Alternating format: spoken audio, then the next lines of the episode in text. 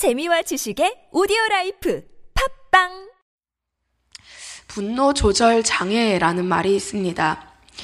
어, 어떤 사회적인 문제나 어, 범죄가 일어났을 때 가장 먼저 나오는 단어가 이 분노 조절입니다.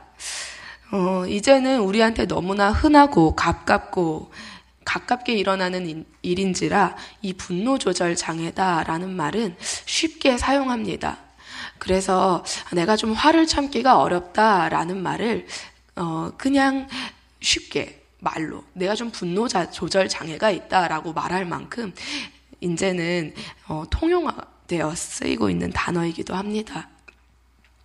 그런데 기본적으로 이 분노라는 것은 위협과 좌절 에 대한 적극적인 감정 반응이라고 정의합니다. 음, 하고자 했던 일이 방해됐거나 좌절받아, 좌절되었을 때, 그리고 타인이 나를 무시한다고 생각하거나 비난당하거나 공격당했을 때 느끼는 감정이 바로 이 분노 감정이라고 합니다. 그런데 이 분노를 느끼는 정도가 사람마다 다른 이유는 그 외부에서 들어온 자극의 의미를 위협이나 좌절 또는 무시나 비난이라고 해석해서 받아들이는 그 예민성의 차이가 있기 때문이다라고 이야기합니다.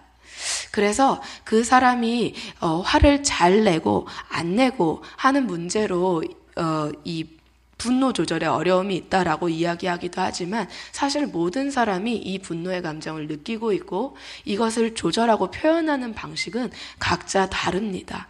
그런데 이 분노 자체 그리고 이것을 어, 위협이나 좌절 다른 사람의 말과 행동이 악의적으로 나를 무시했다, 비난했다, 공격적, 공격하는 것이다, 라고 해석하는 것은 사람마다 차이가 있다고 합니다.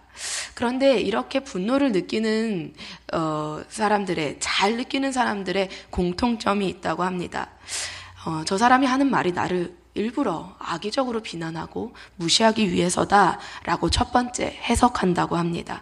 그리고 이렇게 내가 무시하고 비난 공격 당하는 일은 도저히 있을 수 없는 끔찍한 일이다. 그래서 이것을 내가 참을 수 없다라고 생각한다고 합니다. 어, 그래서 이렇게 나를 무시하고 비난하고 공격한 사람은 나쁜 인간이고 반드시 처벌해서 보복해야 한다고 생각하게 된다고 합니다. 그래서 이렇게 이, 이런 사고 과정이 습관화가 되면 조금이라도 불쾌한 외부 자극에 대해서 순간적으로 분노의 감정이 치밀어 오르고 그것이 공격적인 반응으로 나타나게 된다라고 이야기합니다. 그러면 어떻게 해야 되는가? 이 분노가 없는 사람이 없고 어, 이 분노의 감정은 인간이 가질 수 있는 아주 자연스러운 어, 감정이라는 것을 먼저는 알아야 합니다. 그런데 이 분노 감정이 올라올 때 무조건 참지도 그렇다고 해서 무조건 발산하는 것도 문제라고 합니다. 그러면 어떻게 해야 되는 것인가? 이 분노의 감정을 불필요하게 느끼지 않도록 하는 것이 최선이다. 그리고 그 분노가 일어날 수밖에 없었다면 그것을 어, 그 감정을 적절히 지혜롭게 표현하는 것이 중요하다. 가장 애매한 말로 이 분노를 조절하라고 이야기하고 있습니다. 그런데 이걸 조금 더 쉽게 이야기하면 내가 지금 느끼는 이 분노가 정말 맞는 것인가? 내 분노 감정, 감정을 먼저 자각하고 바라보는 것에서부터 시작한다는 것입니다. 내 감정을 그대로 내버려 두는 것으로 인해서 생각의 폭주를 하지 말고 잠시 멈춰서 나를 돌아보고 내가 왜 이렇게까지 분노하는가? 내가 그 사람과 말의 행동을 어떤 의미로 받아들이길래 내가 이렇게 분노하는가를 생각하고 자문하는 과정을 먼저 시작하는 것이 중요하다라고 이야기합니다. 오늘 17절에서는 이렇게 말씀하십니다. 노하기를 속히 하는 자는 어리석은 일을 행하고 악한 괴교를 꾀하는 자는 미움을 받느니라. 상황을 판단하고 화를 내기까지, 분노를 내기까지의 그 시간이 굉장히 짧은 것을 오늘 본문에선 지적합니다. 그 시간이 너무 짧기 때문에 자기를 멈추려는 것보다는 자기 확신 속에 머물러 있는 그 자체를 이 말씀에서는 지적하고 있는 것입니다. 그렇게 자기 확신 속에 있다 보면 나를 돌아보는 것보다는 내, 내가 이 감정 때문에 일어나는 그 다음 생각의 작용, 그리고 그 다음에 일어나는, 어, 분노의 반응, 예, 그것을 멈추지, 멈출 수가 없다라는 것을 어리석은 일을 행한다, 그리고 악한 계교를 꾀한다, 라는 말씀으로 설명하고 있습니다. 그리고 18절입니다. 이렇게 어리석은 자는 어리석음으로 기업을 삼아도 슬기로운 자는 지식으로 면류관을 삼느니라. 어리석은 자는 그 어리석음을 대물림합니다. 죄와 구부러진 감정을 그대로 두면 내가 가진 그 감정을 대로 그 다음 때에도 유산처럼 물려준다는 것입니다. 그래서 이 감정은 발산하기 이전에 이미 그 내 생각의 과정, 내 확신 속에서 이미 이루어지는 것이기 때문에 그것 자체를 자녀에게 대물림해 준다. 그래서 그것이 어 모양이 다르게 나타날 수는 있습니다. 그것을 잘 참는 자녀는 그 잘 참는 것 때문에 문제가 일어나고 잘 참지 못하는 사람은 그 잘 참지 못하는 것 때문에 타인에게 피해를 줌으로 문제가 일어난다라고 이야기하는 것입니다. 어, 어려서부터 3살까지가 참 중요하다라고 이야기합니다.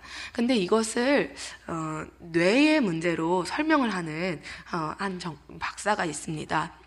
예, 그분의 글에 의하면 이렇게 이야기합니다. 대뇌 속에 변연계라는 곳이 있다고 합니다. 그런데 여기는 분노 감정, 온갖 감정을 느끼는 중추라고 합니다.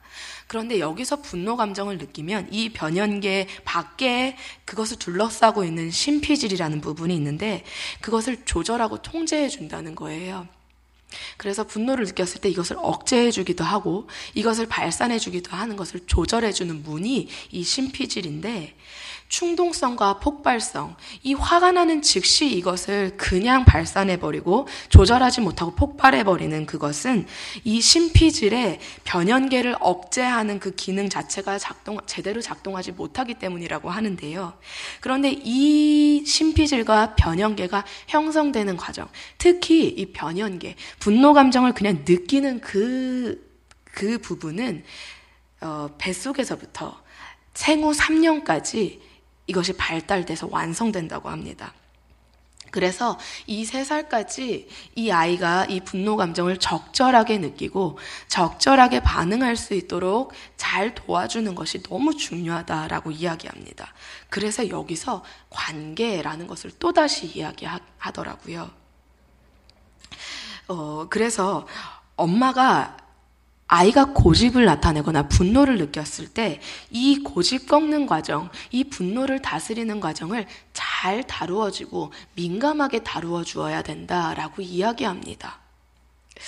엄마와의 애착 관계가 중요하고 그 시절까지 그 엄마가 그 아이에게 어떻게 이 문제를 다루어 주었느냐 이것을 객관적으로 설명하고 스스로 아 이것이 내가 이렇게 화낼 일이 아니구나라는 것을 반복해서 스스로 알게 되기까지 그리고 자기가 나면서부터 선천적으로 가지고 있는 그 감정의 길을 어, 그대로 계속 내지 않고 엄마가 내주는 길로 새로운 길로 갈 수 있을 때까지 잘 도와주는 것이 너무 중요하다. 그런데 그것이 잘 이루어지지 않으면 그때 생기는 것이 결핍이다.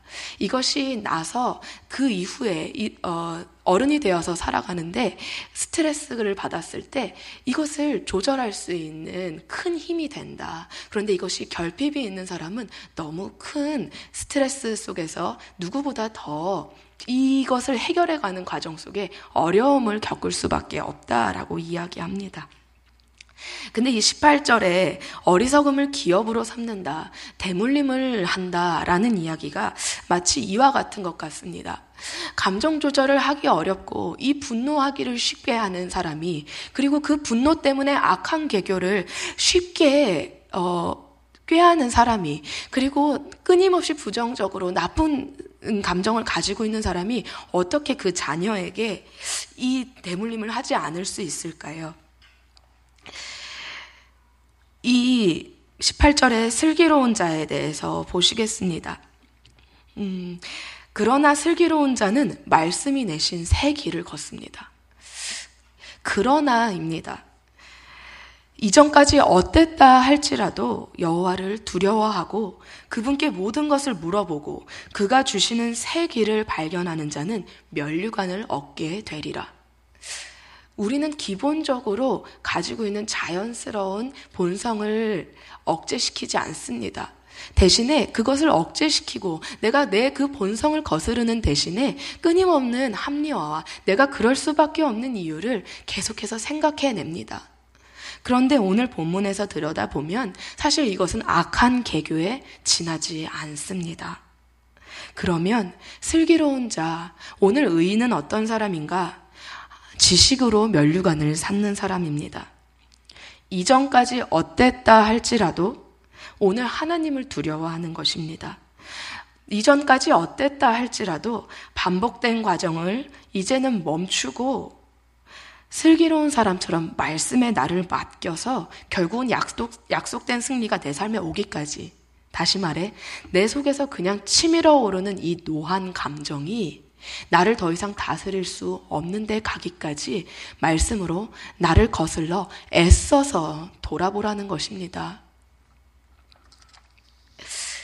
그런데 오늘 이 14장 이 본문은 아니지만 26절에는 이런 말씀이 있습니다. 여호와를 경외하는 자에게는 견고한 의뢰가 있나니 그 자녀들에게 피난처가 있으리라. 하나님이 피난처가 되시고 말씀이 피난처가 되신다는 것입니다. 죄의 대물림 속에 이 노하고 분한 감정의 대물림 속에 이 죄로 날 수밖에 없고 그렇게 살 수밖에 없는 대물림 속에 피난처가 되는 바로 하나님이 이 삶에 계신다는 것입니다. 이 하나님을 두려워하라. 그리고 이 하나님을 경외함으로 사는 자에게 피난처가 있으리라. 그리고 그것이 그 자녀들에게까지 이어질 것이다. 말씀하십니다. 19절입니다. 악인은 선인 앞에 엎드리고 불의한 자는 의인의 문에 엎드리느니라. 하나님 앞에 겸손하고 낮아지는 자, 그분께 나를 구부리는 자에게 하나님은 결코 무시하지 않으십니다. 그리고 반드시 그 결과로 우리에게 응답해 주시는 분이라는 것을 이 19절에서는 말씀하시는 것입니다. 선인이 되고 의인이 되라.